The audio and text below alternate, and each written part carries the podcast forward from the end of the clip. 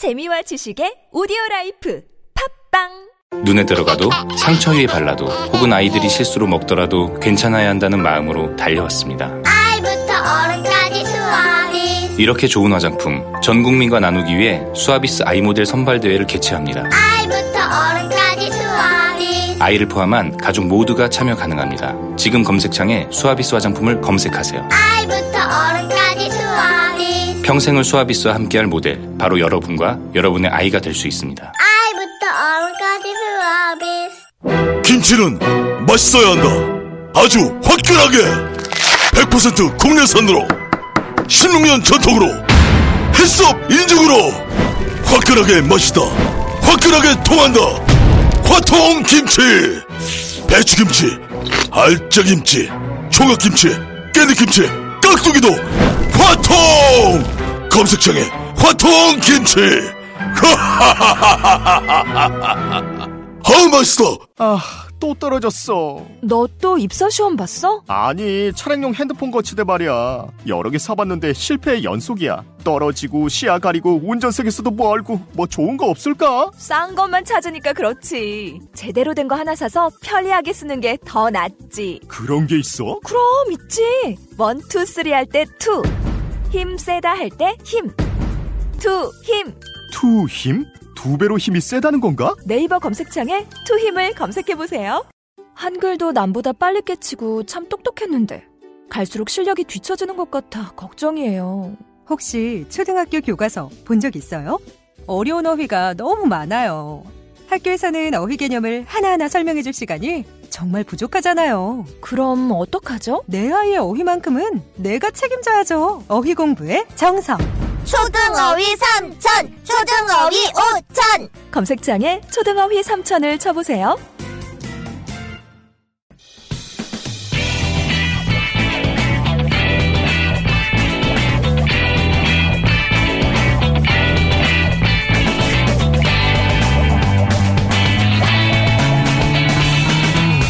김어준의 뉴스 공장.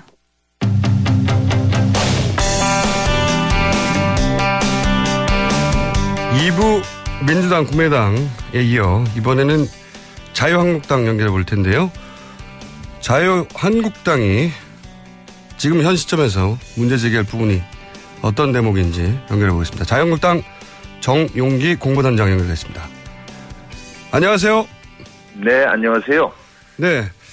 어, 저희가 어떤 대목이든 상관없다.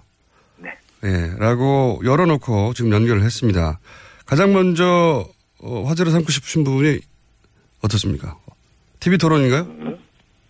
뭐 어제 밤에 있었으니까 많은 네네. 분들이 그거 가지고 얘기하시고 뭐 각종 매체에서도 그 부분을 관심을 가지시는 것 같습니다. 근데 그 전에 한 가지 사실관계를 좀 잡을 게 있는 게 네네. 언론에 제가 이제 공보 단장으로 보도가 됐고 실제 발표도 됐었습니다마는 네. 제가 어, 원내 수석 대변이라고 하는 기존의 당직만 맡고 공보 단장은 제가 아, 안 한다고 해서 안 하기로 했습니다. 아, 그렇군요. 그럼 수석 예. 대변인으로 제가 정정하고.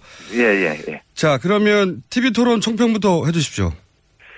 어, 뭐, 아무튼, 음, 첫 번째 TV 토론이기 때문에 홍준표라고 하는 사람이 어떤 사람인가라는 것을 유권자 국민들께 인식시키는 게 필요했는데, 네. 그런 점에서 이제, 뭐, 안보, 그 다음에 경제, 그 다음 복지 이런 부분에서 보수 가치에 충실한 후보다라는 것을 보여줬고, 그리고, 어, 모래시계 검사로서 또 정말로 서민으로 자라난 서민 대통령이다라고 하는 이 스토리 부분도 어 이렇게 국민들께 전달된 그래서 본인의 색깔 이거를 잘 전달한 그런 어, 성공적인 TV 토론으로 평가를 합니다. 그러면 대변인님은, 어, 1등은 당연히 홍준표 후보라고 하실 거고요. 당연히 각 당에서는. 자, 그러면 두 번째로 잘한 후보와 그러면 가장 잘 못했다고 평가하는 후보는 어떻게 됩니까? 글쎄요, 이- 이렇습니다. 이게 본인이 지지하는 후보가 역시 뭐 특별히 큰 실수를 하지 않으면 그렇죠. 예. 잘하게 보이는 거죠. 맞습니다. 그래서 네. 예, 그래서 어, 지지하는 성- 어, 자기가 어떤 성향을 갖느냐에 따라서 1등한 후보에 대한 평가는 다 달라지리라고 보는데요. 네, 그건 당연한데. 예, 글쎄요, 뭐 2등 후보를 굳이 꼽으라고 하시면 예. 글쎄요. 공, 공동 2등으로 하겠습니다. 공동 2등이요? 예, 네. 모두가 공동 2등입니까?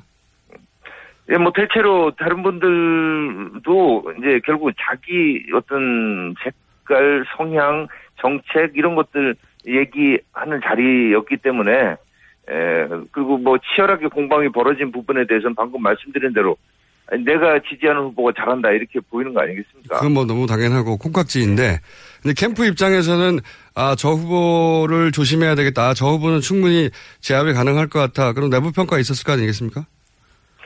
글쎄 모든 후보에 대해서 이제 조금 더 과거에 비하면 좀 더 이렇게 시청자들이 보시기에 좀 흥미진진한 음, 이런 부분이 좀 많아졌습니다. 예. 그럼에도 불구하고 에, 이건 짧은 시간 시간 제한 또 다섯 명 후보들이 하기 때문에 어, 주도권 토론 때도 한 사람이 세 사람 이상한테 꼭 질문을 해야 된다라는 룰을 정해놓고 하다 보니까 치열한 공방이 오가지 못했습니다. 그래서 홍준표 후보가 10분 만에 제압한다고 하는 이 부분에 대해서도 뭐 일부에서는 10분 만에 제압 안 됐지 않냐 할 수 있지만 10분 이상 예. 한 후보하고 치열하게 공방을 주고받을 수 있는 이런 룰이 좀 어, 필요하다고 보고 그렇게 된다면 홍준표 후보는 어, 다른 네 분 어떤 후보하고 해도 어, 국민들께 아 정말 그 생각이 정리가 되고 강한 어떤 그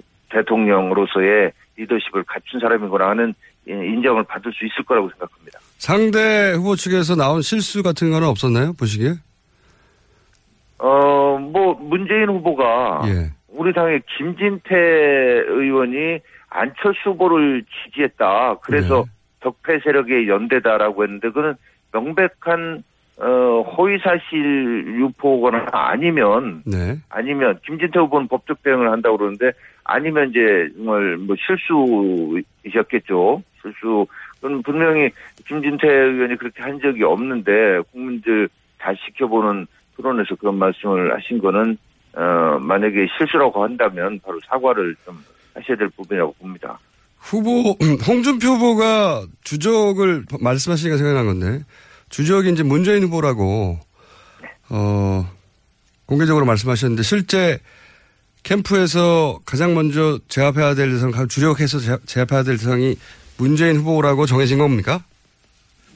어, 일단은 저희하고 대척점에 있는 음, 그 후보인 거는 분명하죠. 그러니까 어, 여러 가지 이념 면에서 또 각종 정책적인 측면에서도 어, 서로 분명하게 다른 가치관을 가지고 어, 있는 적이니까 그런 후보와 그런 정당에 대해서 어, 저희가 어, 첫 번째 어떤 그 제압해야 된다 주적 이런 표현 저는 사실은 개인적으로는 좀 뭐 별로 선호하는 표현은 아닙니다만은 그렇게 인식을 하고 대응을 해야 될 걸로 봅니다.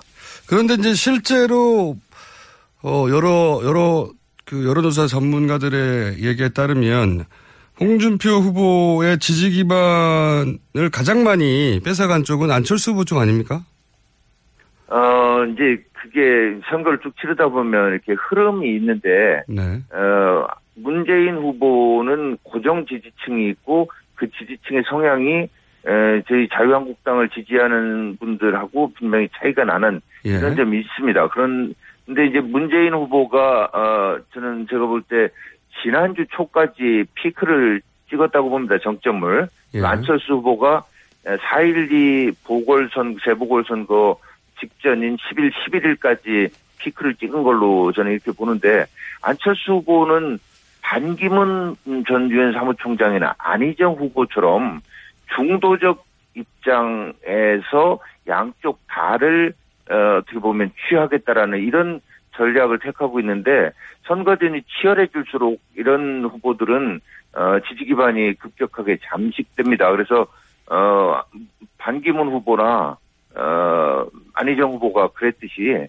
안철수 후보의 지지는 굉장히 지지자들이 유동적이고 또 취약한 지지를 보이고 있고 이런 것들이 이번 어, 4.12 재보선에서도 그대로 나타났다고 보고 이게 계기가 돼서 어, 보수 우파의 지지자 지지층들이 홍준표 후보로 이제 그 좀 결집을 하지 않을까 저희는 이렇게 기대하고 그렇게 예측하고 있습니다.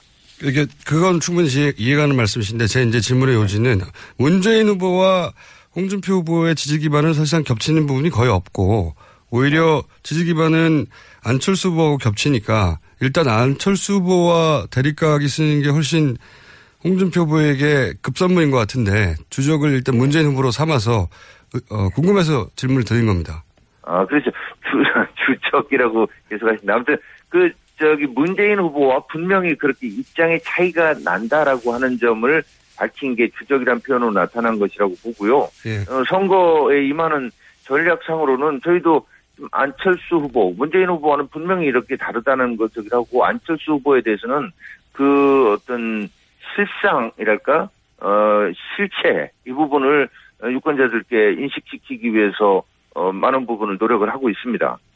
유승민 후보, 예. 예. 유승민 후보와의 관계는 어떻게 될까요? 예. 유승민 후보는 이렇습니다.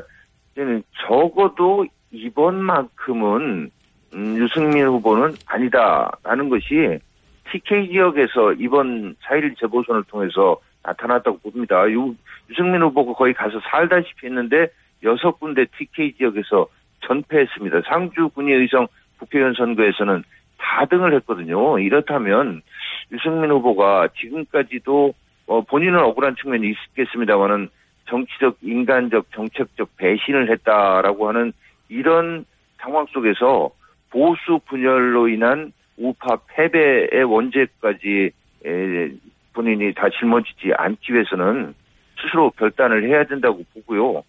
본인은 끝까지 가고자 해도 또 바른정당의 많은 의원들이 지난 4.12 재보선 결과를 보고 더 큰 지금 고뇌에 빠져서 고민을 하고 계신 얘기를 직간접적으로 듣거든요. 그렇다면 어 아무튼 좀 더 길게 보고 정치를 하는 모습을 보여주기를 기대하는 게 저희들 입장입니다. 그 바른정당 내부 더, 이상 예. 더 이상 유승민 후보한테 단일화를 이렇게 뭐 그 이렇게 자꾸 설득하고 이렇게 하지 않겠습니다. 본인의 판단에 맡기고자 합니다. 그럼 단일화 시도는 더 이상 없고 본인의 판단에 맡긴다는 건 본인이 알아서 보수가 이렇게 겸연할 수 없으니 스스로 사퇴하라 이런 말씀이십니까? 그게 예, 보수 유권자들 중에 많은 분들의 뜻입니다. 보수 유권자들이 많은 분들 뜻이다. 그렇게 이제 그럼 뭐 모든 분들은 아니겠지만 네. 그래서 그 저도 직접적으로 충청권에서도 어제도 제가 대전을 갔다 왔습니다만은 어, 그런 얘기들을 듣고 있고요. 어, 무엇보다도 이번 선거 결과로 정치에서는 얘기를 하는 건데 대보선 결과가 그것을 말해주고 있다고 봅니다. 네. 근데 공당이 공식적인 절차를 거쳐서 합법적으로 선출한 후보가 스스로 물러난 일이 있- 일어날 수 있을까요? 아니 그래서 아니 뭐 그 후보 단일화를 통해서 과거에도 뭐 이제 이런 뭐 사퇴한 적이 있고 뭐 제가 지금 서- 사례를 선례를 다 기억할 수는 없습니다만 제가 사퇴를 요구하는 것이 아니라요 네. 본인 스스로 스스로 어, 네. 예, 예, 현명하게 판단을 좀 어, 해 하시는 것이 어떠신가 하는 정도의 말씀을 드리는 겁니다. 네. 저 시간이 다 돼서 한 가지만 더 여쭤보겠는데, 네. 어, 저희가 이제 오늘까지는 후보 등록이 안 돼서 각 당의 후보 캠프에서 이제 인터뷰를 할 때, 어, 뭐랄까, 절차적으로 형식적으로 균형을 갖추기 위해서 따로따로 연결하는데 다음에는 직접 스튜디오에 나와주시고 실시간으로 연결하는 거 어떠십니까? 뭐 제가 저 저 뭐 불러주신다면 일단 영광입니다. 그 근데 이제 저희도 선거 국면이니까 일정이 맞으면 네. 최선을 다해서 어, 아무튼 저희 당의 입장을 음, 시청 청취자분들께 전해드리는 노력을 하겠습니다. 알겠습니다. 오늘은 여기까지만 하고요. 네, 저 다음에는 스튜디오 직접 모시거나 동시에 연결하거나 생동감 있게 네. 한번 진행해 보겠습니다. 오늘 말씀 감사합니다. 네 좋은 하루 되십시오. 네, 감사합니다. 지금까지 자유한국당 어, 저희가 공보단장이라고 소개드렸는데 수석 대변인 정용기 수석 대변인이었습니다. 자, 바로 이어서 바른정당 지상욱 공보단장 전화 연결됐습니다. 안녕하세요. 네, 안녕하십니까. 네, TV 토론 얘기부터 시작했으니까 TV 토론 얘기부터 일단 해보죠. 총평을 해보신다면요? 어, 그 전에 제가 참 우리 김어준 우리 어, 대표님을 좀 만나고 싶었습니다. 그 동안 잠깐 그럼- 말씀드려도 되겠습니까? 그러면 직접 나오시지 그러셨습니까? 네. 아니 언제 안 불러주셨잖아요. 제가 2011년 네. 서울시장 출- 어, 재보선 출마했을 때 네. 어, 우리 김호순 정수께서 낙곰수에서 제가 이제 나경원 의원과 거래를 해가지고 밀어주고 서울 중구를 받는다고 했는데 기억나시죠? 잘 기억이 나지 않습니다. 예, 맞짱 토론 하자고 제안했는데 맞짱 토론 제안하셨나요? 예, 그때 저한테 뭐라도 당선된 다음에 연락 달라고 그랬어요. 그래서 이제 내가 이제 국회의원 됐으니까 우리 한번 맞짱 토론 한번 하시고 예. 그런 일 없었습니다. 그래서 저하고 맞짱 아니다. 토론 하시느냐 제가 출마 안 했기 때문에 그거는 다음 기회에 하기로 하고요.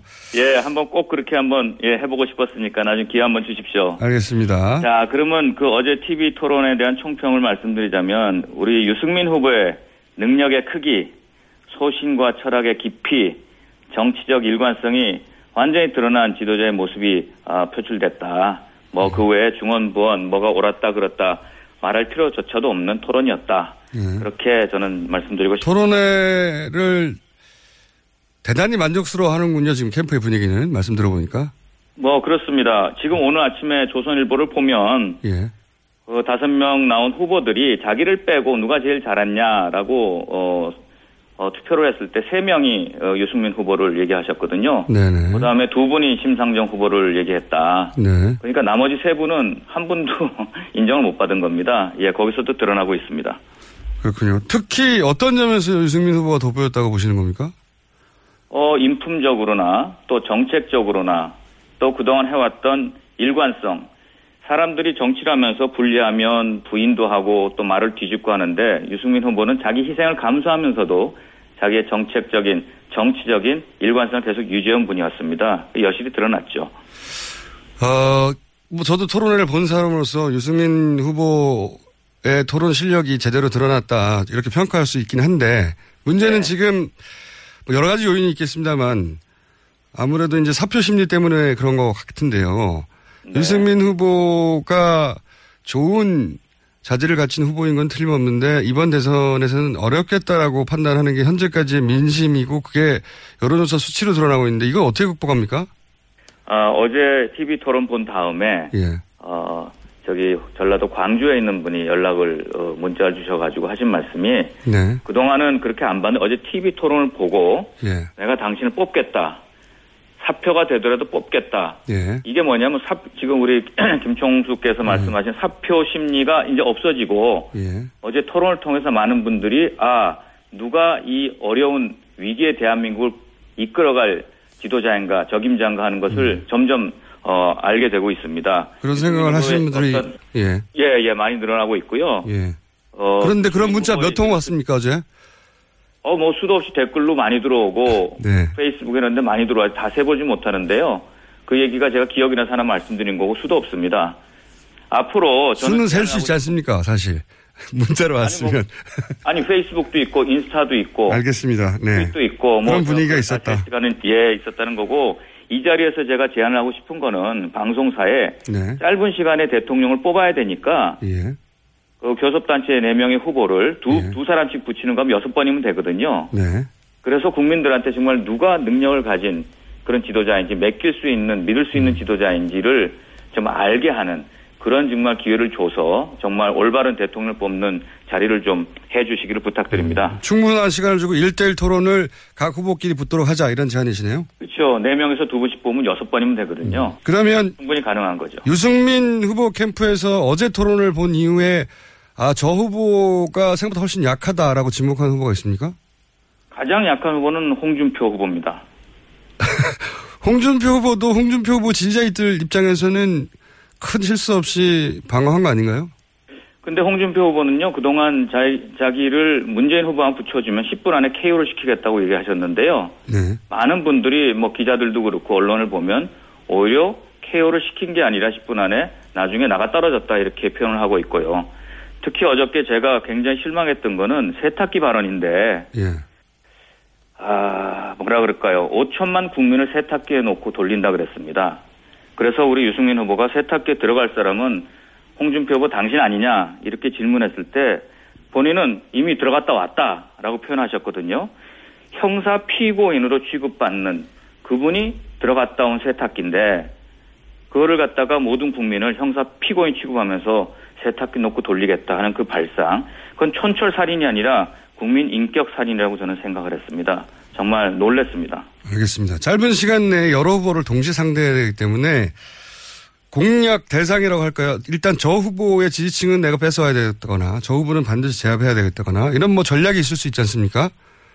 지금 어 안철수 후보가 온탕 냉탕을 왔다 갔다 하면서 어, 보수표를 좀 잠식해 갔습니다. 지금 그것 때문에 유승민 후보가 지금 그동안 고전을 한 건데 어제 보니까 안철수 후보가 아직 좀 준비가 덜 된 것 같고요. 특정 분야에만 좀 집중된 좁은 시야를 가지고 있더라고요. 예. 그래서 지금 안철수 후보한테 간 표가 이런 토론회를 거치면서 누가 보수 적통인지 누가 보수를 대변할 수 있는지 누가 온건한 합리적인 어, 중도 보수를 어, 적임자인지 그게 드러나면 안철수 후보한테 간 표는 다 돌아올 거라고 봅니다. 지금 바람이 그동안 많이 불었는데 반기문에서 황교안, 황교안에서 안희정, 안희정에서 안철수 후보한테 갔는데요. 이제 마지막 바람은 안철수 후보에서 유승민으로 올 것이다. 그렇게 저는 확신합니다. 알겠습니다. 그런데 이제 그러 그 바람 유승민 후보에 오지 못한 이유 중에 하나가 유승민 후보의 그동안의 어, 행보 때문이기도 하다 하는 지적도 있습니다. 예를 들어서 지금까지 TK 공략에 대단히 공을 들였고 배신자 이미지를 벗었기 위해서 노력을 해야 하는데 사실 어제 토론회에서도 드러났지만 유승민 후보가 가진 강점은 TK 이외 지역 그 중도층에 어필할 수 있는 컨텐츠가 있는데 TK에 너무 갇혀 있었던 거 아니냐 본인 스스로 그렇게 어, 자신이 어필할 수 있는 지역을 이렇게 제한한 것이 남 탓을 할 게 아니라 네. 그 탓이 아니었냐 하는 지적은 내부에서는 없습니까? 아, 지금 우리 김총수께서 조금 오해를 하신 건데요. 예. 유승민 후보가 TK 공략에 집중한 것이 아니고요. 예. 어, TK가 정치적인 고향이고 본인의 실제 사는 고향 아니겠습니까? 네. 그 고향의 마음을 다친 지역민에 대해서 이해와 설득을 시키고 또 마음속으로 나오는 감사와 위로를 하기 위해서 다닌 겁니다. 그게 표의 공략이라기보다는 그런 마음으로 다닌 것이고 이제부터는 훨씬 지금 말씀하신 그 표가 많은 중도의 표가 많은 수도권 앞으로 그런 곳으로 집중할 것입니다. 그동안은 그 TK에 집중했다는 사실 자체는 인정하시는 거죠. 예, 그, 그, 그 이제 표를 구하러 갔기보다는 거의 제일 험지거든요, 지금 배신자 프레임에 갇혀서. 예. 그러다 가장 먼저 가서 여러분들의 마음이 이렇게 아픈 거 내가 이해합니다.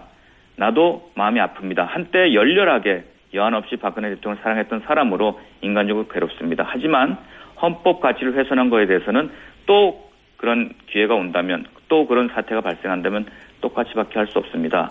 그럴 때 많은 분들이 정말 당신 옳았다, 지지해주겠다, 그 기, 길을 꺾지 마라 이렇게 얘기 좀 많았거든요. 하지만 아직 마음이 섭섭한 분들이 많이 있는 거죠. 네. 그렇게 이해하시면 될 것 같습니다.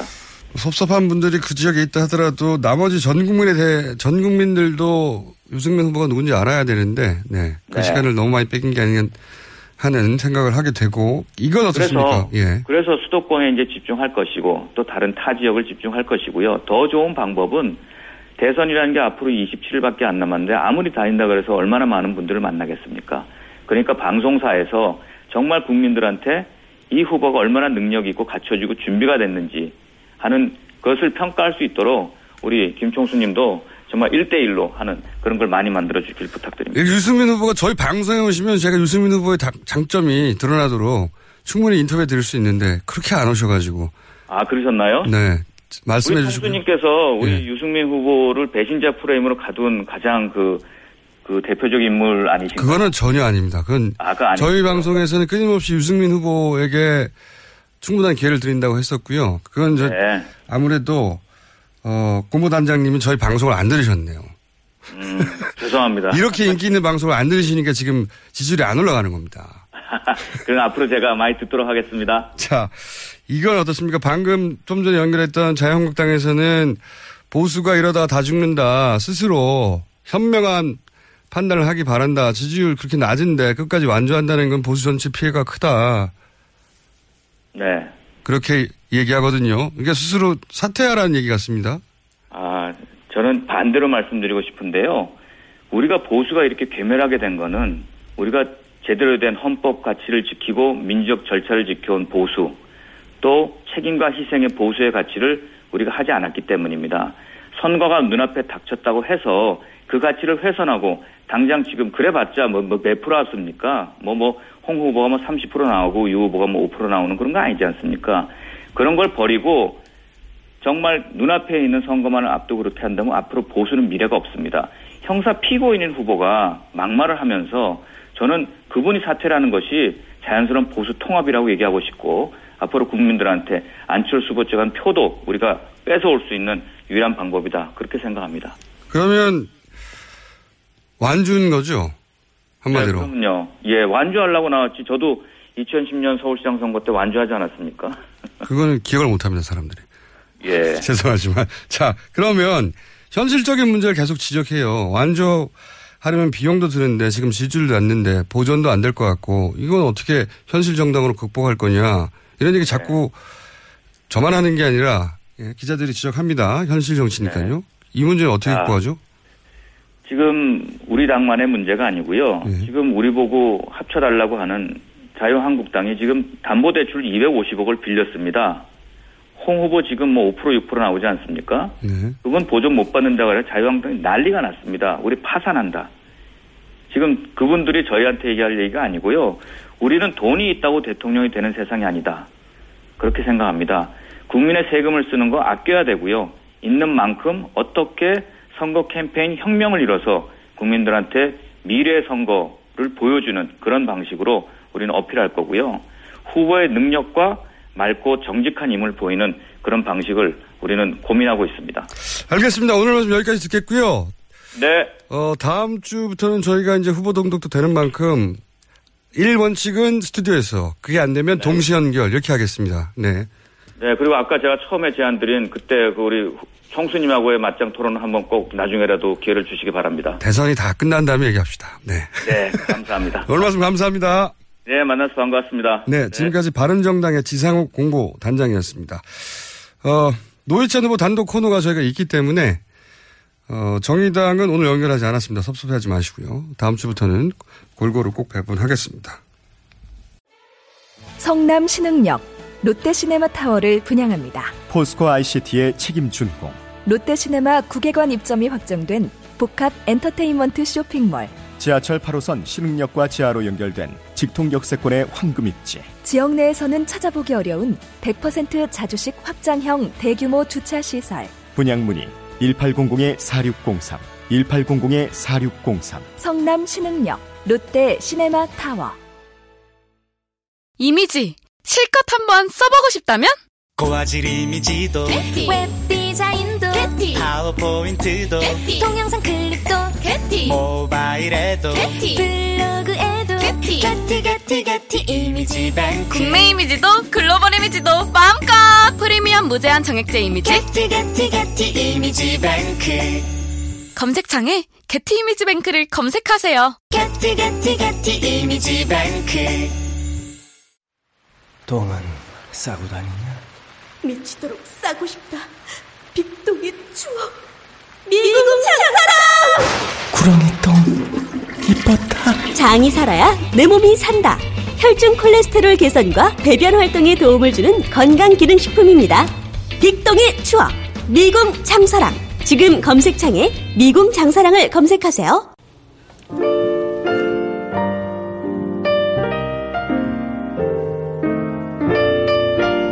자, 불친절한 AS.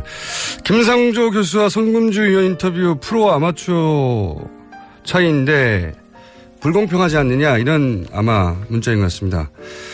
어, 저희는 양당에 공식적으로 인터뷰 요청을 동시에 했어요. 네.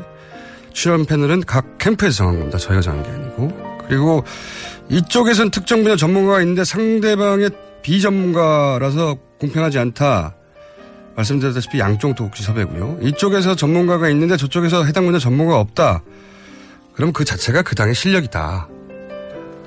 그것까지 저희가 보완해 드릴 수는 없고요. 그래서 한쪽에 전문가가 없다고 사안을 다루지 않으면 그게 오히려 전문가가 있는 쪽에 불이익을 우리가 거꾸로 주는 게 되겠죠. 네. 그걸 맞추는 건 각 당이 할 일인 것 같습니다.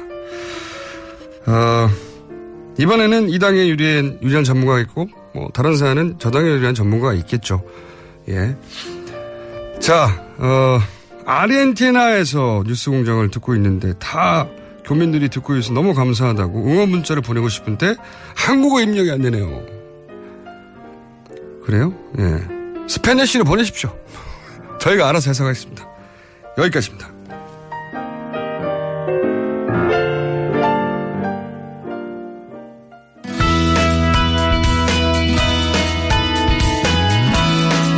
대선이 한 달도 남지 않았습니다.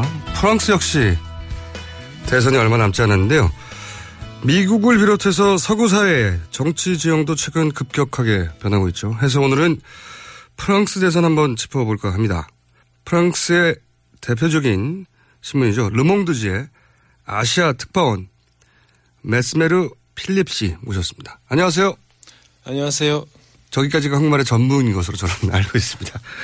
자, 우선 자기소개부터 좀 부탁드립니다. Euh, bien, bonjour. D'abord, 아, 제 이름은 필립 메스메르고요. 한 15년 전부터 아시아 특파원으로 있습니다. 그래서 일본하고 한국 담당하고 있고요. 아, 지금 현재 한국에 와 있는데 아, 한국의 대선 관계를 어, 취재하러 왔습니다. 한국 대선 이야기는 좀 이따 하기로 하고 프랑스 대선 얘기 더 먼저 해보죠.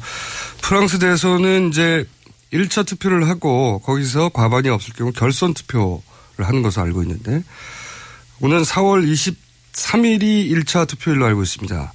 현재까지 판세는 어떤지 결선까지 갈 것 같은지 전망을 좀 소개해 주시죠. Euh, il y a 11 candidats. 아, 지금까지 11명의 후보자가 있습니다. 근데 11명 중에서 어, 50%를 넘는 후보가 없을 것으로 보이기 때문에 아, 2차 결선 투표로 가는 것은 명백해 보입니다. 아, 그래서 현재 어떤 후보가 2차 투표로 갈 것인가 판세를 보면은 대략적으로 퐁나시오날이라고 하는 국민전선 우리말로 국민전선인데요. 아, 마린 르펜, 마린 르펜이라는 후보가 어, 일단 어, 2차 투표로 갈 것으로 보입니다. 그 다음에 좌파도 아니고 우파도 아닌 어, 마크롱이라고 하는 마크롱이라고 는 후보가 어, 중도 성향의 후보가 2차 투표에 갈 가능성이 높아 보입니다. 어, 그리고 세 번째로 가능성이 높은 후보라고 한다고 하면은 어, 퐁수아 피용인데 프랑스와 피, 피용이라는 후보가 어, 전통적인 의미에서의 우파 후보인데 아, 세 번째로 가능성이 있어 보입니다. 프랑스 오늘 이제 인터뷰를 모신 이유 중에 하나인데 프랑스 대선도 지난 트럼프가 당선됐던 미국 대선처럼 기성 정치는 몰락하고 어, 아웃사이더였던 어, 트럼프 같은 사람이 등장을 하고 그리고 극우 세력이 득세하고 이런 특징으로 어, 설명될 수 있습니까 현재 상황이? 일단 그렇게 볼 수도 있을 것 같습니다. 하지만 기존 정치의 몰락이라고 하기에는 이제 어, 좀 데리케이트한 부분도 있는데 어, 왜냐하면 정치는 여전히 정치로 남아 있기 때문에 그렇습니다. 아, 다만 기존 정당을 이야기를 한다면은 어, 상황이 좀그 복잡해 보입니다. 어, 일단 기존 사회당 어, 그러니까 가장 큰 좌파 정당 중에 가장 큰 정당이라고 할 수가 있는데요. 사회당의 후보가 이번에 대선에 출마를 합니다마는 거의 제가 보기에는 그 사라질 운명까지도 갈 수 있는 그런 어, 실정에 와 있습니다. 그 다음에 역시 마찬가지로 극우파가 이렇게 득세를 한다는 그런 차원에서 보자면은 어, 극우 세력의 아, 그러니까 극단 세력의 득세, 아웃사이더 등장 그런 얘기를 할 수도 있을 것 같습니다. 그렇군요. 사회당인 올랑드 현 대통령이 재선에 출마하지 않는 프랑스 사상 첫 번째 현직 대통령으로 알고 있는데 재선에 출마하지 않은 이유가 뭔가요?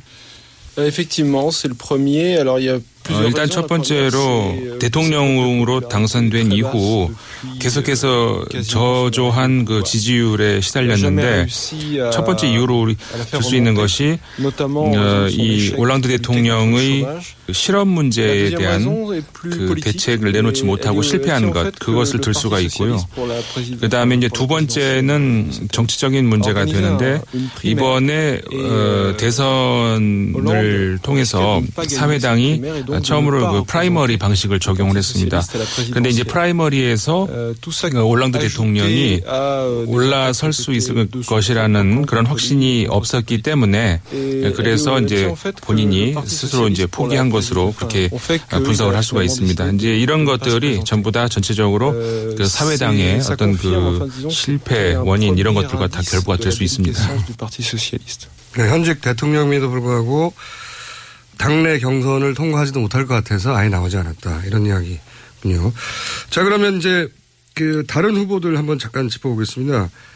어, 극우정당이고, 어, 오래된 극우정당이죠. 국민전선. 유럽에서도 가장 유명한 극우정당인데, 국민전선은 이제 아버지 르펜 때부터 어, 지속됐고, 지금은 이제 딸 마린 르펜이 이끌고 있는데, 지지율이 거의 1위, 2위를 달리고 있는 극우 정치인 중에서 어, 서구사의 주요 국가 중에서 가장 높은 지지율을 보이는 극우 정당의 리더인데 당선 가능성은 어느 정도라고 보십니까? 국민전선 정당이 그 말씀하신 것처럼 지금 마린 르펜 후보의 아버지인 정마리 르펜 이 이제 만든 당입니다. 1972년에 만들어져서 그 이후로 어, 줄곧 대통령 선거에 항상 출마를 했고 어, 지금까지 이어져 오고 있는데 그 전까지는 그 아버지인 장마리 르펜이 계속 출마를 했었고요. 그, 그 다음인 2012년 선거부터 그 딸인 마린 르펜이 어, 대통령 선거에 나오고 있습니다. 근데 이번 선거에서 그 말씀을 하신 것처럼 1, 2위 여론조사에 따라서 1, 2위를 다투고 있는데 작년에 그 미국의 대선에서의 그 트럼프의 승리, 그 다음에 저 영국에서의 브렉시트 이런 것들을 봤을 때 예외적인 상황 이런 것들을 우리 생각할 수가 있겠지만 어, 제 생각에는 프랑스에서 마린 르펜이 대통령으로 당선될 가능성은 없다, 전무하다. 이렇게 볼 수가 있을 것 같습니다. 어, 프랑스 얘기는 여기까지 하고요. 어, 현재 이제 15년째 일본에 거주하면서 아시아 특파를 하고 있기 때문에 이 소식도 잠깐 여쭤보고 싶은데 아베 총리의 최근 아키의 스캔들에 대해서는 어떻게 바라보고 있는지 궁금합니다. Comment expliquer ça? C'est un scandale qui 아베 총리와 그리고 이제 그 부인 아키에 여사의 그 스캔들 어, 그 문제에 있어서 이제 몇 가지 또 볼 수가 있겠는데 일단 먼저 그 아베 총리 진영이 그 수정주의자들과 그 운동과 이제 밀접하게 연관이 있고 역시 어, 극 우 세력들과의 연관이 있는 건 사실입니다. 아, 그 다음에 두 번째로 이제 하나를 보자면은 재정적 차원에서 이제 볼 수가 있는데 아, 그러니까는 고급 공무원들하고 그다음에 정치인들 사이에서의 어떤 그 부적절한 그런 스캔들 그런 것에서 연유해서 그렇게 됐었다고 됐다고 볼 수가 있습니다. 수정주의라고 하면 이제 일본의 역사 수정주의에 대한 이야기겠죠. 네. 네. 그러면 이 아키의 스캔들을 일본 시민들은 어, 개인 비리가 아니라 어떤 구조적인 커넥션으로 바라보긴 합니까? 어, 일본에도 뭐 우리 한국에도 많이 있는 것처럼 극우 세력들이 있습니다. 어, 많이 있는데 특히 저기 이번에 그 아베 총리와 관련해서 어떤 이런 스캔들 이런 것들을 봤을 때 일본의 그 호텔 체인이 있는데 아파 호텔이라고 하는 이 여기에 그 회장이 그 위안부 문제라든가 이런 문제에 있어서 굉장히 그 부적절한 그런 발언들을 하고 있는 그런 게 있는데 그러니까는 이 사람하고 그 아베 총리하고도 굉장히 이제 가까운 그런 이제 관계로 이제 알려 알려져 있습니다. 그래서 아까 말씀드린 것처럼 그런 그 고급 공무원, 그다음에 정치인들, 그다음에 이런 어, 사기업들 사이에서의 어떤 커넥션 이런 것들이 그 일본 국민들은 지금 이런 것에 대해서 어쨌든 좀 이렇게 비웃음을 이렇게 보고 그렇게 그런 걸 가지고도 있는데 어, 일본인들이 그런 것에 큰 관심을 가지고 있는 것 같지는 않습니다. 전반적으로 비웃는 분위기는 한데 이게 큰 관심까지는 없는 걸로 보여진다. 그럼 최순실 스캔들로 얘기를 넘겨볼게요. 한국 그 취도 오래 해왔으니까. 그러니까 한국에서 이제 최순실 스캔들로 결국은 박근혜 전 대통령이 파면됐고 현재는 구속 수감돼 있어요. 그래서 박정희 패러다임의 종말이다 이런 어, 한국 내에서의 평가가 있는데 아시아를 15년간 취재해왔던 프랑스인으로서 하- 최근 한국의 최순실 스캔들 그리고 박근혜 전 대통령의 파면과 수감에 대해서는 어떻게 평가하시는지. 박근혜. 대통령의 퇴진으로 인해서 그 한 시대의 종말이 온 것이다 이렇게 볼 수가 있고요. 그 2012년 같은 경우에 이제 어, 젊은 세대라든가 이런 사람들도 어, 박근혜를 투표하고 이제 그런 것도 있었지만 그 이 젊은 세대가 이번 어, 5월 9일 날 있을 선거에도 그런 양상을 보일지는 회의적으로 바라보고 있고 일단 그 전통적인 한국의 우파가 두 개로 갈라져 있기 때문에 또 쉽지 않은 그런 선거가 될 것 같고요. 어, 어쨌든 이런 전체적인 어떤 차원에서 봤을 때. 한 시대의 종말이 될 수 있을 것으로 평가될 수 있다 이렇게 볼 수 있을 것 같습니다. 촛불 집회도 당연히 얘기해 볼 수밖에 없는데 촛불 집회는 언론으로도 접하, 접하셨을 거고 실제로 직접 궁금해서 참석도 해본 걸로 아는데 촛불 집회에 대한 인상은 어땠는지. Euh, 그. 참여한 사람들의 숫자 엄청난 사람이 그 모였었던 그것을 보고서도 제가 굉장히 많이 놀랬었고 아이들까지 참석하고 가족이 같이 오는 그런 것들을 제가 봤고 그다음에 그 공연이 열렸던 것들. 그러니까 결국 이건 거의 축제 형식의 어떤 그런 어, 국민들 참여였지 않나 이런 생각을 해봤습니다. 더구나 아, 굉장히 평화롭게 아, 열렸고 아, 물론 이제 한 가지 목적 그 대통령의 그, 그 하야를 또 탄핵을 어, 목적으로 하는 그런 그 행동들이었습니다만은 그 뒤에는 국민들의 그 많은 불만 그 다음에 많은 요, 요구들이 어, 숨어 있었던 것으로 어, 제가 보였고 그 과거 한국에서의 반정부 운동 그러니까는 70년대 80년대 같은 경우에 있었던 그런 경우에는 그 폭력 사태라든가 이런 것들이 굉장히 많이 있었던 것으로 아는데 이번에 그 평화적으로 모든 그런 그 국민 행동이 이루어졌다는 점에서 아까 말씀드렸던 그 한국 민주주의의 승리다 이런 말을 다시 한번 제가 하고 싶습니다. 알겠습니다. 이제 마지막 단계로 넘어가서 한국 정치에 대한 이해가 상당히 깊고, 어, 지난 대선 때도 직접 한국에서 취재한 걸로 알고 있는데, 그래서 이제 몇 가지 여쭤보고자 하는 게, 어, 지금 이제 지지율이 가장 높은 문재인 대표에 대해서는 어떻게 평가하는지, 그리고, 어, 지금 현재 기준으로는 문재인 후보가 경합하고 있는데 안철수 후보는 또 어떻게 평가하는지 연속해서 질문을 계속해 주십시오. 그리고 보수 정당이 분당이 되는 바람에 보수 후보들은 또 분열이 되어 있는데 홍준표, 유승민 후보에 대해서는 각각 어떻게 평가하는지 각 후보들에 대한 평가를 연속으로 해봐 주십시오. 먼저 이제 문재인 후보 같은 경우에 2012년에도 후보자였던 것으로 알고 있는데 굉장한 어떤 그 존중, 존경을 할 수 있는 어떤 그런 측면이 많이 있습니다.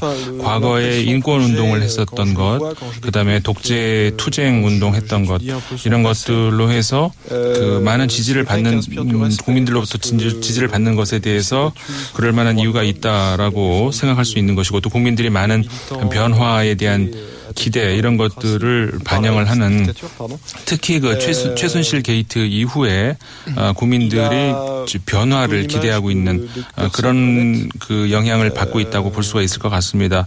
그 다음에 안철수 후보 같은 경우에 그 중도와 이제 보수를 이렇게 엮으려고 하는 그런 시도를 보이는데 그 보수와 가까워지는 것에 대해서 어 제 생각에는 그렇게 놀랄 만한 일은 아닌 것 같다는 생각이 듭니다. 왜냐하면 과거에도 그 보수 세력과 가까웠던 것으로 저는 이제 평가를 할 수가 있고요, 아, 하고 있고요. 그 장점이라고 한다면은 기존 시스템에 젖어 있는 그런 정치인이라고 볼 수가 없고 어, 새롭게 등장한 인물이라는 점 에서 굉장히 높은 어, 점수를 매길 수 있는 것으로 이렇게 생각이 되는데 안철수 후보의 어, 정치적 프로그램에 있어서는 분명한 점은 잘 없는 것 같아서 좀 그 점은 제가 잘 모르겠습니다. 그 다음에 홍준표 후보 같은 경우에 그 우파 중에서도 이제 극단적인 우파로 보이는데 법조인으로서의 홍준표의 그 과거 역할, 그 다음에 그 업적 이런 거는 제가 잘 모르겠습니다만 모르겠지만은 정치인으로서는 상당히 극단적인 그런 모습을 많이 보이는 것 같고요. 그다음에 유승민 후보 같은 경우도 그 과거에 그 박근혜 대통령하고 가까웠던 인물로 보이는데 어, 과연 새로운 시대를 열 수 있을 그런 인물이 되는지 그것에 대해서 좀 의아하게 생각을 합니다. 심상정 후보를 하나 뺐군요, 제가. 심상정 후보에 대한 Vous connaissez la candidate 심상정? Mais pas très bien, non? 잘 모른다고. 어떻게 하면 좋아요? 죄송합니다, 심상정 후보님. 자, 어, 주요한 후보들에 대해서 한번 여쭤봤고, 마지막으로 한국 정치를 오래 관찰해 온 프랑스인으로서, 어, 이번 대선에 임하는 한국 유권자들에게 하고 싶은 말이 혹시 있다면, 관찰자로서 오랜 말씀 부탁드립니다. Si je parle, alors 아, 제가 아, 우리 한국 국민 여러분들한테 충고를 할 수 있는 입장이 되나 그거는 제가 잘 모르겠습니다. 네, 그냥 몇 가지 이야기를 해- 한다면은 우선 투표를 하러 가셔야 됩니다.